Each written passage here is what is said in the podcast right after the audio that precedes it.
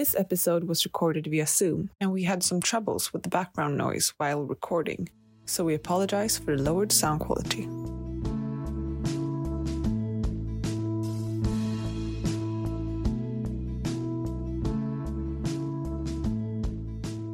Hello, and welcome to Governance Uncovered, a podcast brought to you by the Program on Governance and Local Development at the University of Gothenburg, supported by the Swedish Research Council.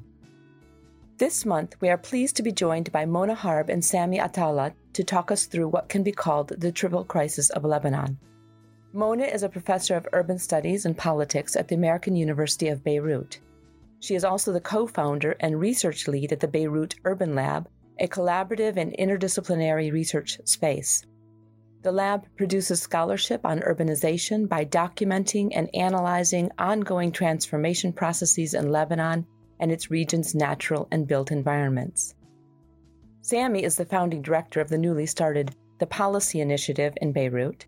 He is also the former director of the Lebanese Center for Policy Studies. He led several policy studies on youth social identity and political engagement, electoral behavior, political and social sectarianism, and the role of municipalities in dealing with the refugee crisis. This episode will discuss the triple crises in Lebanon and what this means for people's everyday lives. By triple crisis, we mean the country's economic instabilities, the political situation, and the aftermath of the Beirut explosion in August 2020. How is this reflected in Lebanese societies, and what does this mean for public space? We hope that you find this episode interesting, and if you do, don't forget to like, share, and subscribe. So, thank you, Mona and Sami, for joining me today. I'm really excited to talk to you about the situation in Lebanon and how it helps us to both understand local governance and how that helps us to understand the situation today that, that you're facing. As many people might know, Lebanon has always had waves of crisis, but probably the last two years have been particularly difficult. Some people call it a triple crisis. They think about the port explosion that took place in August of 2020 that not only killed hundreds of people and had the cost of people losing their homes in the violent explosion, but also really took a toll on the healthcare system and the economy and infrastructure. And then was followed and related to a political crisis, right? The government resigning, and then 13 months of basic political stalemate trying to get a new government put into power and, and into place. And then combined with the most recent wave of crisis, which is the economic crisis, right? Which again, very much interrelated with the first two, but really has taken a toll on Lebanon to the extent that the World Bank Lebanon Economic Monitor has said is likely to rank in the top 10 economic crises since the mid 19th century, which is, is quite depressing, to put it mildly. So I wanted to start just by asking you to help us understand what that looks like in Lebanon. It's one thing to read these statistics and to talk about this from an abstract point of view, and quite a different thing to experience it and know what it means for daily lives. So, if you could start by just giving a sense of what it's meant for the Lebanese people. First, thank you so much for hosting us. It's a pleasure to be with you on this podcast. Indeed, as you have very well summarized the situation, Lebanon is facing a multifaceted crisis, and I would say unparalleled, unprecedented on so many fronts. So this is a country that actually ended the civil war 30 years ago under some sort of power sharing agreement. And in fact, what we're witnessing now, all the problems that we've been shelved, I would say, for so many years, just exploded all at once in the last three years. So we start with a, a definitely a financial economic crisis and that by itself, by the way, it's like triple crisis within that only.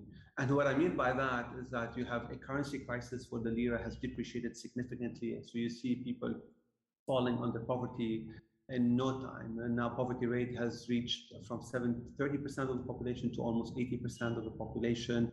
You see that on daily basis on the streets where people are actually asking for money or support you see all the services actually collapsing in terms of access to electricity or the cost of electricity or generation uh, power generation.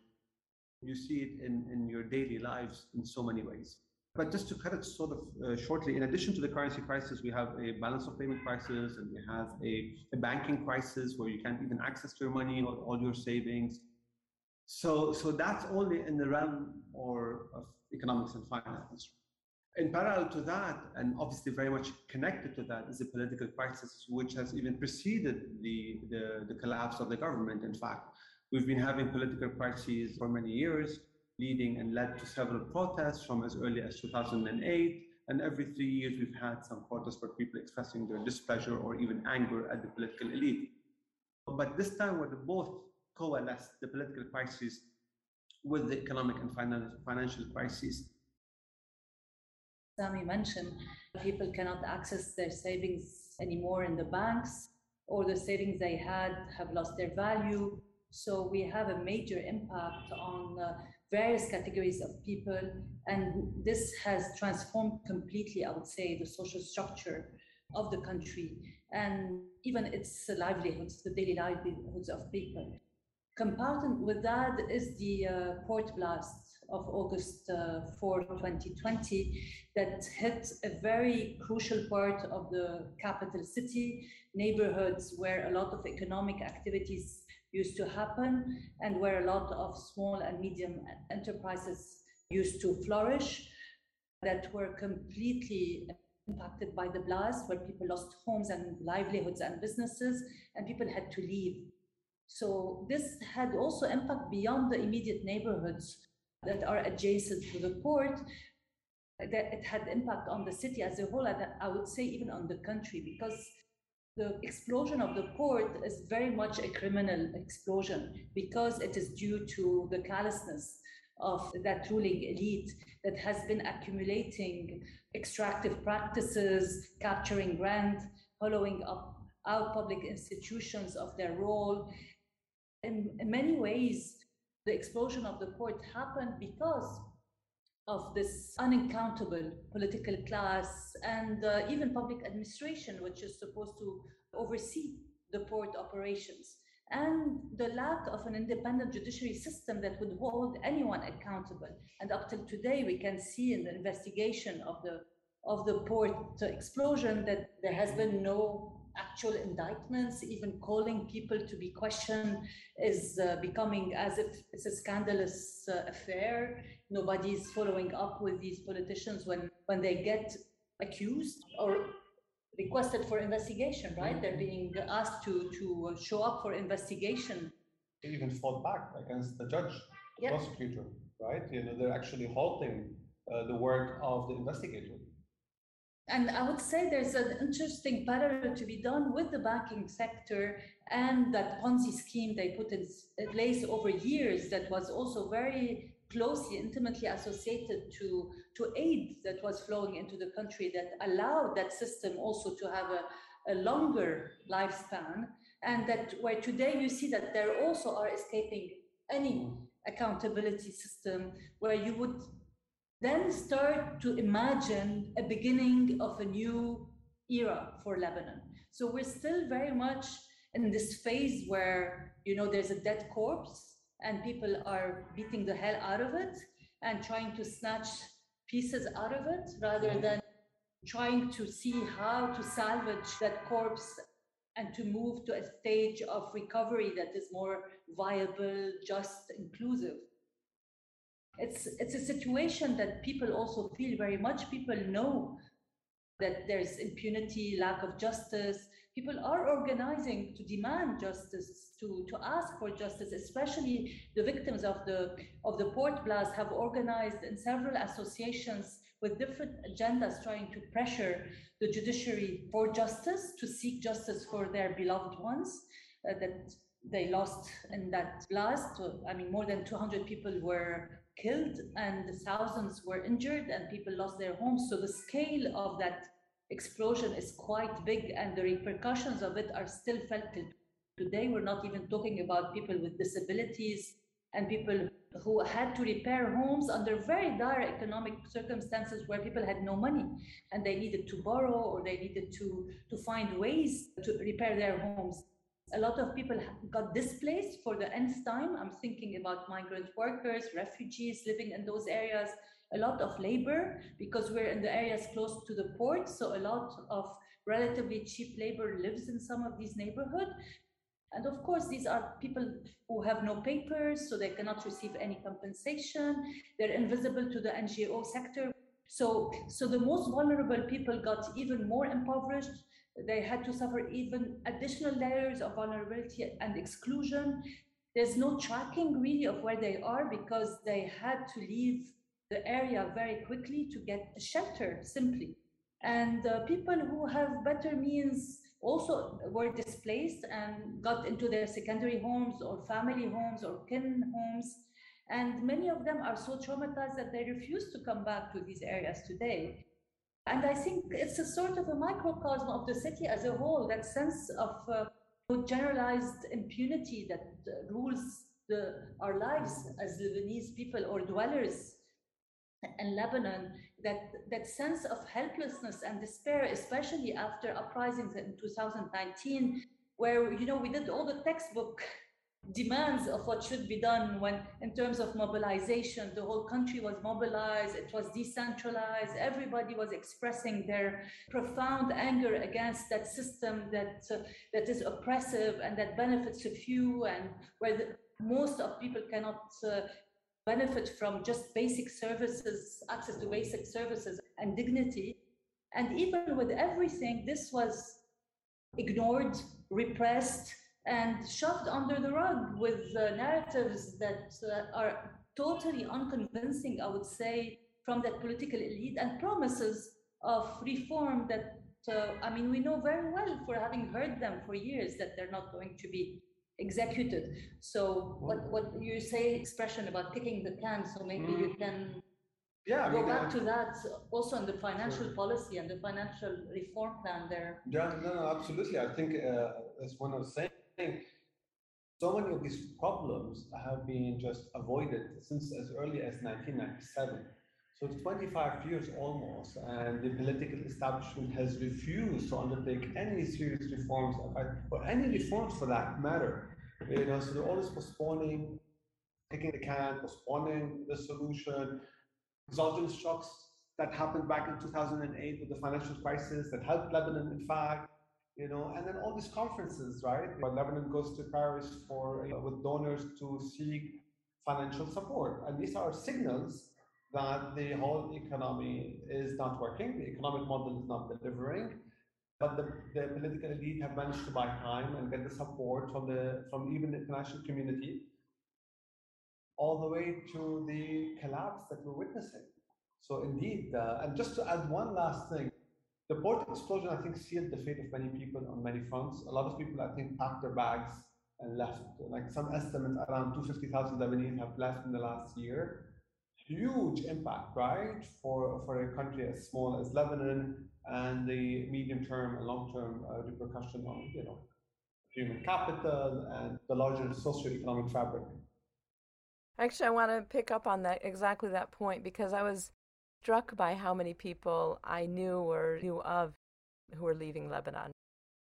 And it led me to wondering how much, when we think about the change of the social fabric, how much is that also affecting the resources within the country?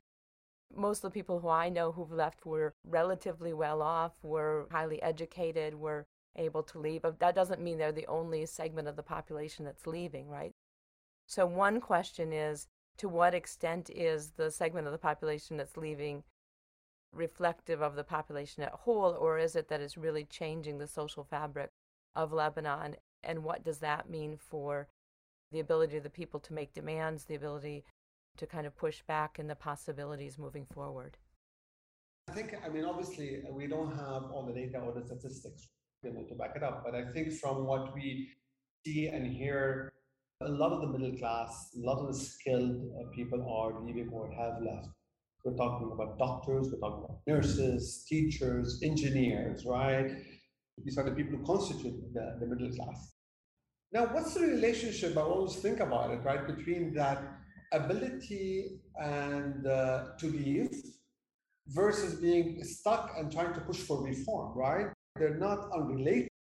So once people have the choice to exit, to what extent they become less attached to the to the homeland, and some maybe actually not willing to push for reforms or willing to accept the status quo or even feel helplessness in the sense that they cannot even do anything or even when they were in Lebanon. So, so that uh, sort of a paradox, paradox in the sense that on one hand, it's great that people have the ticket out of a system that has collapsed because otherwise their standard of living will drop significantly. But yet, this has serious, in my opinion, political repercussions for reform and for change because there's no more discretion. In fact, these people leave and then they'll send their money back to their families through remittances, which in fact shield them from total collapse into poverty.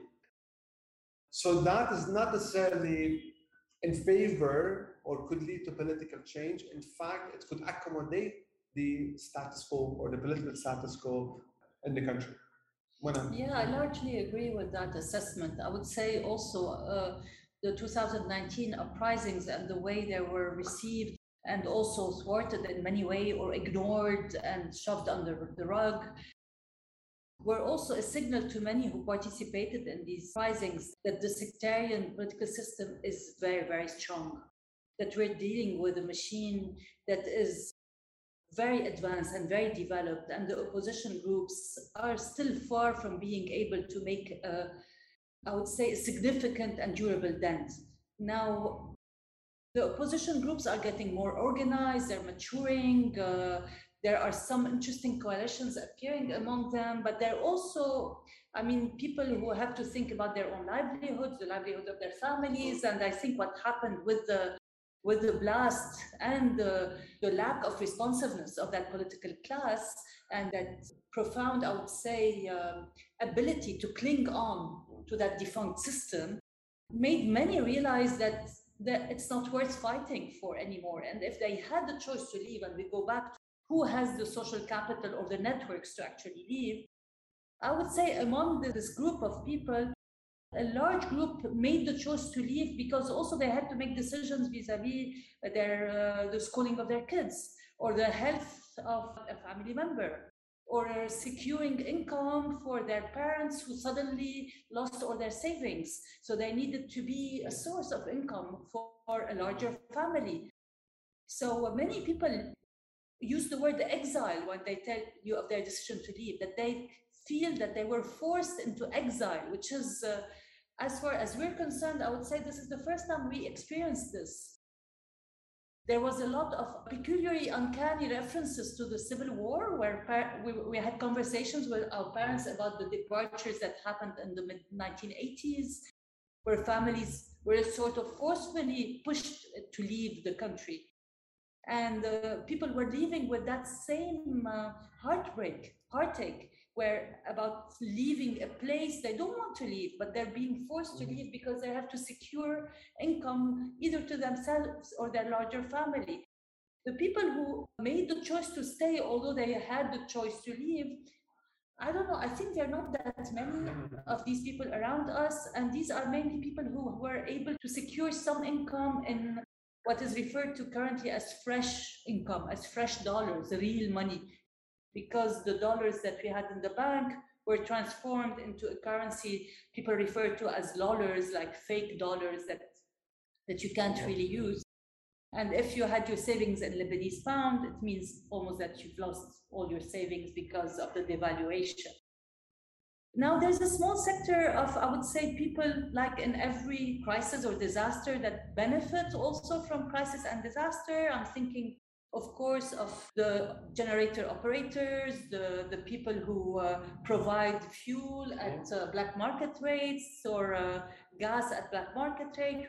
We also had a loss of basic goods for a period of time, and there was a black market rate operating at exorbitant rates. So, of course, there are people making money out of the despair and the helplessness of people and the fact that some people have money and are ready to, to pay a high price to get to their goods and not stand in queue or they need the medicine for a sick uh, individual and they will pay for it if they have the money to do that.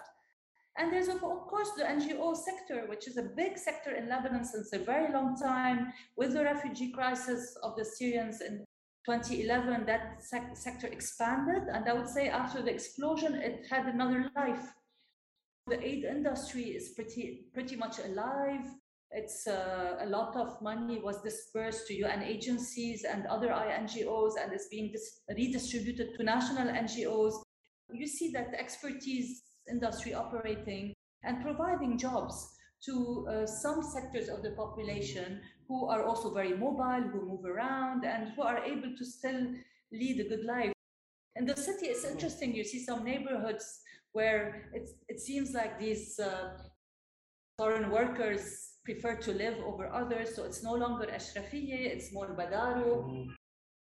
Because Ashrafiyye is a very strong uh, memory of the blast, and you see it as a material uh, symbol of, of what happened. You see a lot of uh, destruction and reconstruction, but the street life is not the same.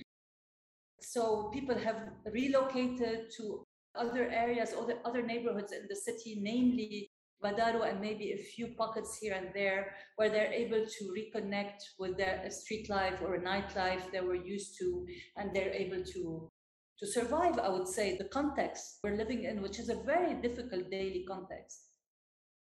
That's extremely interesting. And I'm wondering how much is what we see inside Beirut the same as in the other parts of the country, and how much is it unique?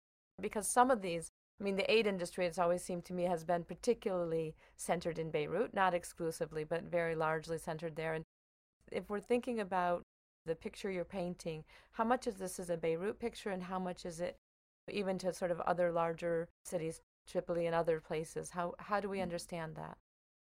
Yeah, it's a great question. I'll maybe start a little bit mm. and Sami can say more about also the the municipal governance of these areas I would say it's very Beirut centric, of course. Beirut is, uh, in that sense, very much concentrating the flows of aid and of the diaspora. We should not forget that the, the Lebanese diaspora played a huge role, starting with the pandemic management phase uh, and supporting the Lebanese and uh, through charity work and humanitarian support, but also in the aftermath of the blast, uh, there was a lot of outpouring of aid from the Lebanese diaspora. So we see a big concentration, I would say, in Beirut and uh, maybe its immediate peripheries. So Burj Hamoud is an area which is technically outside of municipal Beirut, but it's an area that's also benefiting from flows of aid and support. Uh, the southern suburbs of Beirut are much more controlled by Hezbollah. Uh, and in that sense, because of the sanctions, the aid cannot flow into these areas and uh, they're pretty much sealed with the services of the party that are still operating. Uh, outside, I would say, of the agglomeration of Beirut, people are much more left to their own devices, and hence they become dependent on sectarian groups. So the clientelistic model would take over, and I would say would be much more dominant. So uh, your link to the Zaim is really what provides you with access to public goods or uh, private goods, depending on the Zaim positioning in the public administration and their networks. And I, I would say NGOs have some reach in major cities like Tripoli, Saida, Sur, Zahle.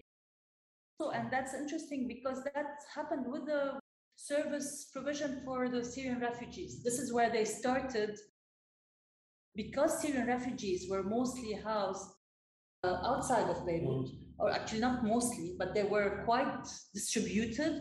And many of them uh, chose to live close to the border areas. I'm thinking about Akkar and Halba in the north, uh, Hermel and the, the Bekaa in general. So the proximity to the border was a relationship they they sought uh, and they wanted, mm. and proximity also to agricultural areas where uh, possibilities of work happened or where they had social networks simply to, to provide services for these Syrian refugees, NGOs did open open satellite of their uh, offices in the Bekaa, specifically in Zahle, where you had a, a sort of a, a, hub of all the NGOs located next to UNHCR in Tripoli. Mm-hmm. You had several NGOs as well. Halba grew, urbanized exponentially thanks to the NGO investment in renting offices, etc. So um, we didn't really follow what happened with that presence, that mm-hmm. geographic presence currently. It would be interesting to see if they lost funding, because of course now the predominant narrative in Lebanon, I just heard it again yesterday in a conversation, is that Lebanese now are poorer than Syrians. So we should not aid Syrians anymore. So Syrians were being discriminated against since they moved here with the, like they're coming to take over the jobs of Lebanese and to take over the aid. So uh, I think uh, it would be interesting to see if aid is still going towards supporting Syrian refugee programs. But in fact, I would sort of just to pick up on that, I think many Lebanese benefited from the presence of the Syrian refugees, right? And they don't want to acknowledge that, but they have, uh, and at least before the financial collapse, they were starting getting aid themselves. Uh, as host communities. As host community. And also they have benefited from very cheap Syrian labor. Don't want to acknowledge that, but they benefited a lot from that so the people who actually suffered, and here are winners and losers, right, in the Lebanese community, were the Lebanese skilled or uh, Lebanese employers benefited from that labor. The people who paid the price are the Lebanese unskilled labor because now they were competing uh, with the Syrians. So uh, there was sort of dislocation here of some sort but still those even unskilled were started started getting aid or they were even sort of renting whatever they have for the students right through the un you know whether you have a small tiny plot of land or a garage or what have you, you or building on the roofs of their homes even or uh, subdividing their own homes yeah. to provide yeah uh, to have a source of income exactly so uh, but then the financial collapse basically had a obviously affected everyone, right? And everyone almost sort of collapsed: the Syrians, the Lebanese, the Palestinian refugees, you know, and obviously the middle class and even the upper class. Some people had to exit really to survive. And then in these areas or outside Beirut, I think the effect, as Mona is saying, are just much uh, harsher. Yeah. And then you end up with these local governments, and we'll be happy to talk about this in due time. But you know, in terms of what their role is or, or could be. But the situation is, is really much worse in the region and in Beirut. So we have at least three different types of areas, right? So we have the Hezbollah sort of controlled areas, which have one sense of dynamics. And I'd like to hear a little bit more about how they operate and how they're providing services and, and that. And then these areas, the outlying areas, and then Beirut. I want to also ask a thought that went through my mind as you were talking, Mona. And you were talking about the Zaim or the local leaders and how their sectarian networks or sectarian based leadership really is instrumental in terms of people getting things and, and the extent to which the ability to gain services and jobs and other kinds of daily living necessities is really driven by that. I think a lot of people would be listening to what you'd said earlier and the kinds of pressures, the kinds of collapse, the degrees of trauma really that a lot of Lebanese face and think to themselves, what in the world keeps these leaders in power, right? I mean, that there's this this notion of okay, you've had people on the streets way back in 2000s, but certainly in 2019 very much, and you've had only a worsening of situation. How is it that these leaders survive? And I think that in some ways, your answer to this in terms of thinking about those local elites and their connections, and then the sectarian and confessional nature of the Lebanese system is really key in understanding why it's being, in some ways, is so resilient. I mean, it's not a mm-hmm. resilience we might like, right? But it's definitely notable. And I just yeah. wanted to ask if you would agree with that assessment or if you think it's off base in any way. I would agree with you, Ellen, because I think, uh, unfortunately, what we've seen in the uprisings of 2019 was very much a very strong uh, sense of allegiance to these sectarian leaders, despite perhaps very strong resentment against the system. But there's something as a, a stronger power that makes you want to protect that sectarian allegiance because it provides you with actual, very real services to you and to your families, and a sense of uh, safety and security. And I say here safety and security, also thinking about a sense of meaning, not only utilitarian returns. There are also very strong uh, sense of belonging to that sectarian model or that sectarian sectarian affiliation provides that structure of meanings to these individuals and their extended networks. So when when the uprisings were happening and when the slogan of kullun yani kullun, everyone means everyone was adopted by the protesters, there was a, a big shift, a big division in the ranks of the protesters by mostly the Shia groups who follow Hezbollah and Amal and who singled out their leaders as being not part of the everyone is everyone. And that drift was, I would say, a big turning point in the protest. Because at some point, we, we were in the streets with crowds. I mean, we didn't know really who was who when we were in the streets. Mm. But at some point, when there were there was a speech by uh, Hassan Nasrallah that uh, categorized the protesters very clearly as having righteous demand, but asking people to withdraw from the street because the biggest cause is being threatened, or I'm paraphrasing really, mm-hmm. that sent a message to the people who are the constituents of Hezbollah and Amal that they need to withdraw from the street. And then there were very systematic attacks, I mean, violent attacks and destruction of the tents and the places of the protesters in downtown Beirut, but also elsewhere. And there were even killings in uh, in Shuf by people, and people got uh, very heavily policed and repressed and sent to prison. So the violence and the repression became very acute. And it was very clear that the counter revolution was taking over. And I would say when we saw that, we could not but acknowledge that the force of sectarianism and the constituents of I mean, the, the, people in Lebanon who are still very dependent on sectarianism are still there, and they still form a very important part of the population and society, if we like it or we dislike it.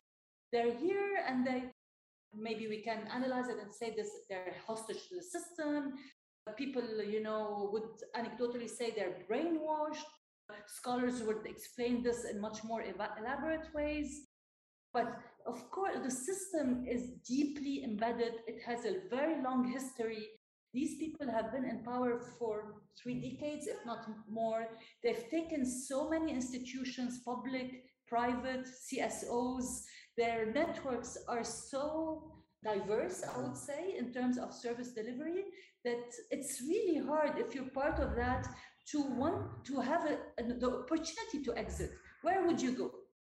I mean, the possibility of leaving the clientelistic network is it's very costly.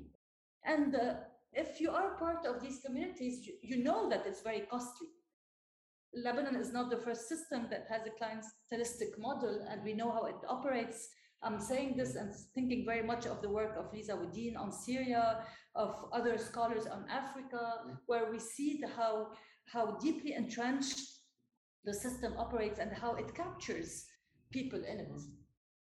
So, and as Mona said, you know, the, in 2019 was a window, a window that opened that says this is what Lebanon could look like without the sectarian or confessional system. It was a beautiful moment to see people across the whole country rising up. And then, you know, this that moment terrified the political establishment because this is a moment where they had to reverse and stop and uh, and they systematically did that. And i think corona or the covid-19 was a big help. You know what i mean? Because it shut down all the protests and what have you. And uh, they were saved by that.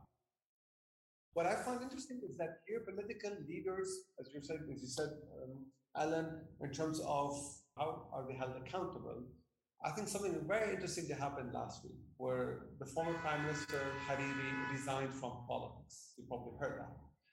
So that tells you that he's actually being held accountable by regional powers, and regional powers moved him out of politics, not domestic powers, not his constituency. You know what I mean? So these people, the leaders, are actually accountable to regional actors rather than to their own constituency at home. I want to actually think a little bit more because you mentioned who's holding them accountable, but Hariri, of course, one could argue, okay, that's a national leader. I want to go back to this local level and think about are there opportunities out there? Are there differences at the local level? To what extent can we expect that the local leaders, whether in, we're talking about municipal councils or we're talking about local leaders sort of more generally, can actually step in and do anything? At the municipal level, as Sami and I, I mean, we always wanted to believe that municipal councils would be uh, an interesting scale for political change. And that, you know, because we have a law that gives a lot of prerogatives to municipal council and we had regular local elections held, we thought that this could open up possibilities for organized groups, opposition groups to, to enter mm-hmm. municipal councils and use that as a platform to implement uh, beginnings of uh, policies for reform, for change that will lead to more structural change, perhaps change from below rather than change from above or from the middle. I'm afraid to say that we often, when we have discussions with Sami, we wrote this book about sort of advocating for decentralization, and this was something we strongly believed in for a long time, and we gave lectures on, and we pushed for in our work. You know, when we started seeing what's happening at the scale of municipalities in Lebanon in terms of governance, we started having another conversation where it's like, oh my God, these guys are re-centralizing the system. Uh, clientelism is operating through mm-hmm. municipal councils. They're using uh, the municipality for all the wrong reasons. And uh, we got really held back, and we are like, we are we're going to write another book against decentralization that says decentralization does should not happen in places of I don't know sectarian power sharing or before we have an actually effective and accountable state and an, effective judiciary system. Once we have this, we can decentralize, but let's not decentralize when the center is so corrupt and so hollowed out. So, you know, we had these conversations and we never pushed for that book to happen. Maybe it will happen at some point. But in a nutshell, the answer is that at the municipal level, we have very, very few good stories that happen. And if they happen, they're one good story and there are 10 bad stories next to them. There are some places that make use of opportunities better than others or that attempt to do that. Mm. But interestingly, you see that the national level takes it over. I mean, co-ops that local attempt. So even if the municipal council is trying to build some autonomy, they do depend on a patron who's going to tell them, yes, but not to that extent. I'm here and I can let you do that. We saw this in Saida, we saw this in Sur, uh, especially in the big municipalities where stakes are high when it comes to real estate, to coastal development, where land values, you know, suppose an interesting rent that would come out of it so we municipalities are operating very much to extract even more rent from land transactions, from uh, building uh, and zoning laws that they have uh, oversight on. Mm-hmm. So uh, there are some places that I would say are more interesting than others, especially when they choose to ally to private sector and NGOs. You see that there are interesting coalitions that happen around some projects. You see that a community center got built here, or a garden got built there, or a library here. But there are really very, very small case studies. And I would say in the port explosion, again, we're talking about Beirut, but the municipality of Beirut is glaringly absent from any response of even coordinating the work of NGOs on the ground or, or even providing data to uh, people working on the ground or just being an interlocutor of sorts with international organizations. The void is huge. When you see a, a city like Beirut, which is one of the richest municipality because it has so much income and revenues of taxes and it received so many projects of aid over the years it doesn't even have a, a disaster response plan, although it had a loan from the World Bank to, de- to develop that response plan. Nobody knows where it is when you ask about it. So it's bad news at the level of municipal governance, I would say. We see much more interesting case studies at the level of uh, civil society organization, especially the more decentralized one, the, the ones operating outside of the city. So very interesting initiatives related to agricultural uh, economies, self-sufficiency, cooperatives, even farmers cooperatives taking place, you know, but they're really very small vignettes that uh, that exists. So we do have that. Uh, we have a very vibrant, I would say, civil society. Some of it is more progressive than others. Others are, are quite conformist, but some of it has is experimenting with radical interventions that one can document and get inspired from. But I don't know, I've reached a stage where I used I mean, I used to be very inspired by this, but at this stage, um, for me, it's like a drop in a bucket of what what this implies, really. Mm-hmm. Indeed. Yeah, I think I, agree with uh, Mona's assessment. And I think if I can just maybe add two points. Uh, decentralization has been killed um, on two levels. One is by the central government and slash institutional arrangement, and two by local governments themselves. I would say on the first front, I would say, uh, look, we have such a small country, level, right? 10,452 kilometers square, has a population of 5 million, and we have more than a thousand municipalities the best way to kill decentralization is to let so many towns exactly set up so many local governments, so many municipalities. And one of the studies that we did uh, many years ago, but out of the 1,000 plus, 400 had no employees, not even one single employee. So another 400 had one. Clearly, you actually fragment them by letting them mushroom all over the place you know, and you say, you want decentralization? We'll give it to you. Overkill. Overkill, exactly. And also not to talk about the, the, transfer system and, you know, from the center to the local government and the problems with that. So re refusing to give them money on time and so forth, uh, that has actually impacted local governments from the central government's perspective. Now, but then, hey, uh, when you go down to local government and see, okay, what's going on, right? Uh, you, you see another set of problems.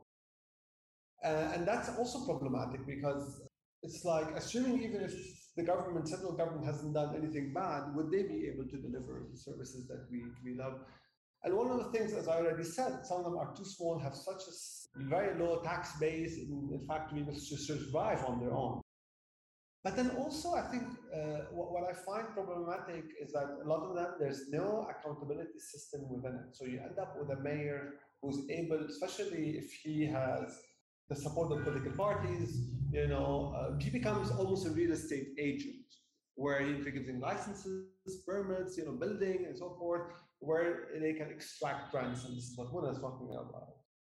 Um, and then if you talk to them about uh, development, in a more recent encounter with local governments in the last few months, when I asked a number of mayors uh, what's their understanding of development, right, or what are their development plans, and I was frankly shocked by how they define development. Some thought development was building a municipal building or even a conference hall. Or a telepherique. Or a or a conference hall with restaurant that overlooks the park I'm like, so, so it's terrifying because, but, but then if you think about it, it's very much the right, the same thinking of a real estate agent trying to build real estate and make money and extract resources rather than and give the contract to their friends and uh, exactly. And the contracts are often given to friends and families and engineers that, that are very close to them and what have you. And another instance, I was when I was meeting a number of mayors in a small in a town or in an area, I was like, would you consider having public transportation that is, you know, we can serve the larger communities. And one of the actions was, oh no, we can't. And I was like, why, why can't you? And he said, because, oh, because of the mafia. I was like, what mafia exactly are you talking about? The transportation mafia. And then something else arises here is that their passivity. Oh, we're so passive, we cannot do anything because there's a mafia here, or the central government is not giving us money. But there's much more you can do even without money. You can be much more creative in thinking about coordinating, bringing the private sector, bringing you know the, the local communities, trying to find solutions, communicating with the central government, with the ministries.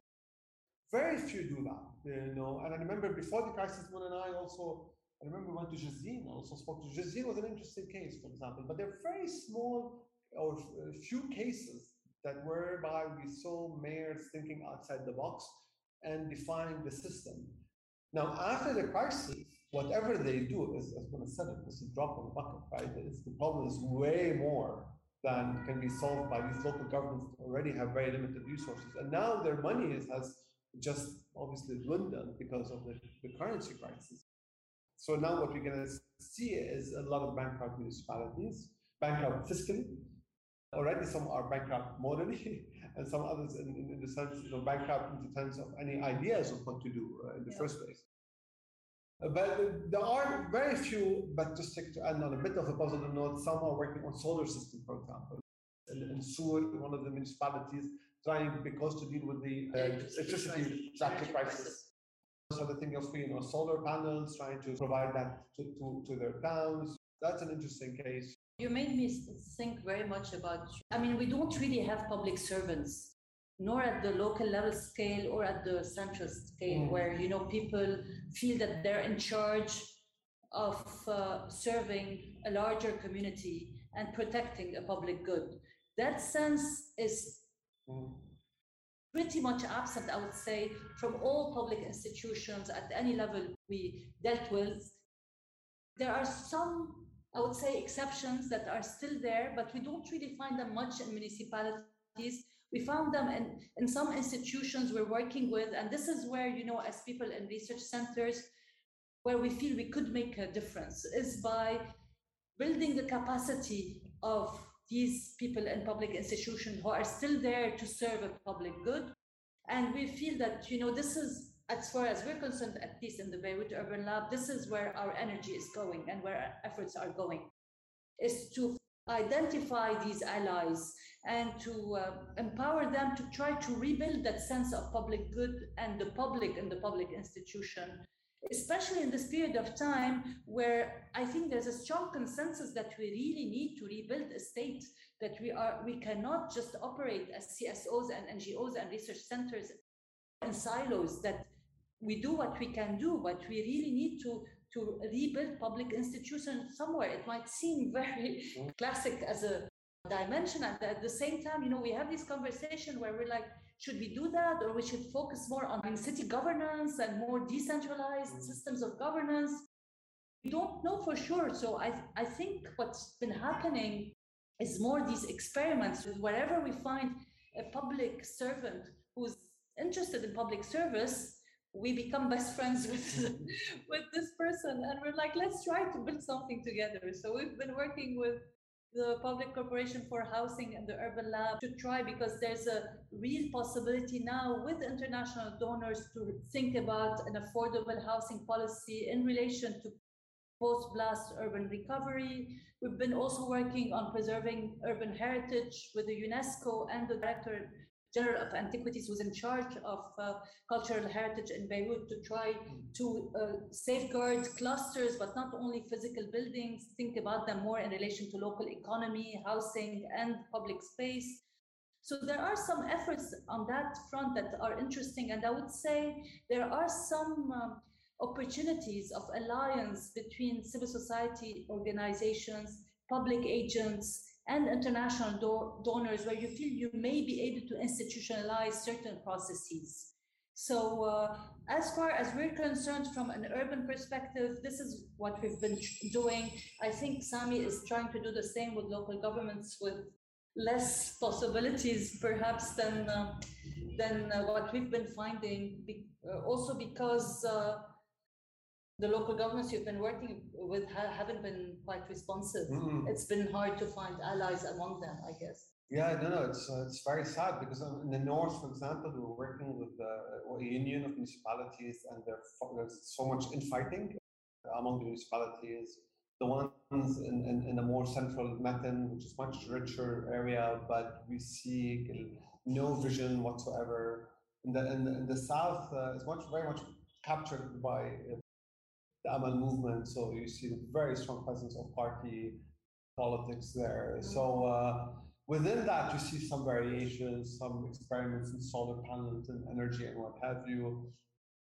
Yeah, it's just it hasn't been uh, up to par, up to our expectations of what we want local governments to do and implement and take the lead in providing public services than what we've been, Mona and I, striving for uh, and hoping that we can do so. Uh, but yeah, been uh, absent.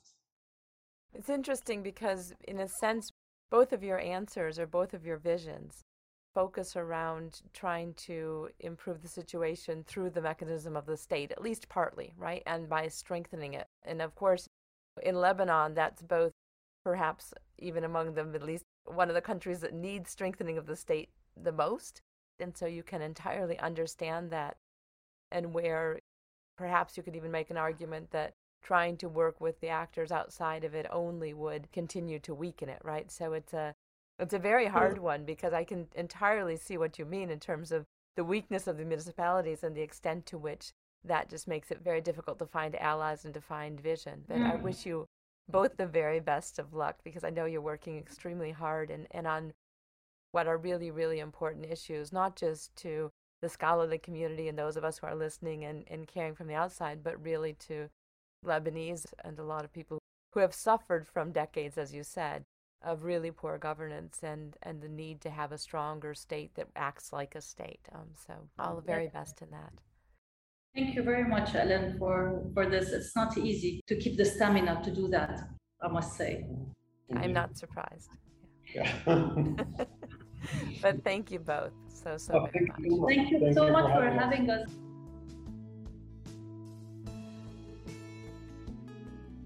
We hope that you've enjoyed this episode and again want to thank the Swedish Research Council for its ongoing support.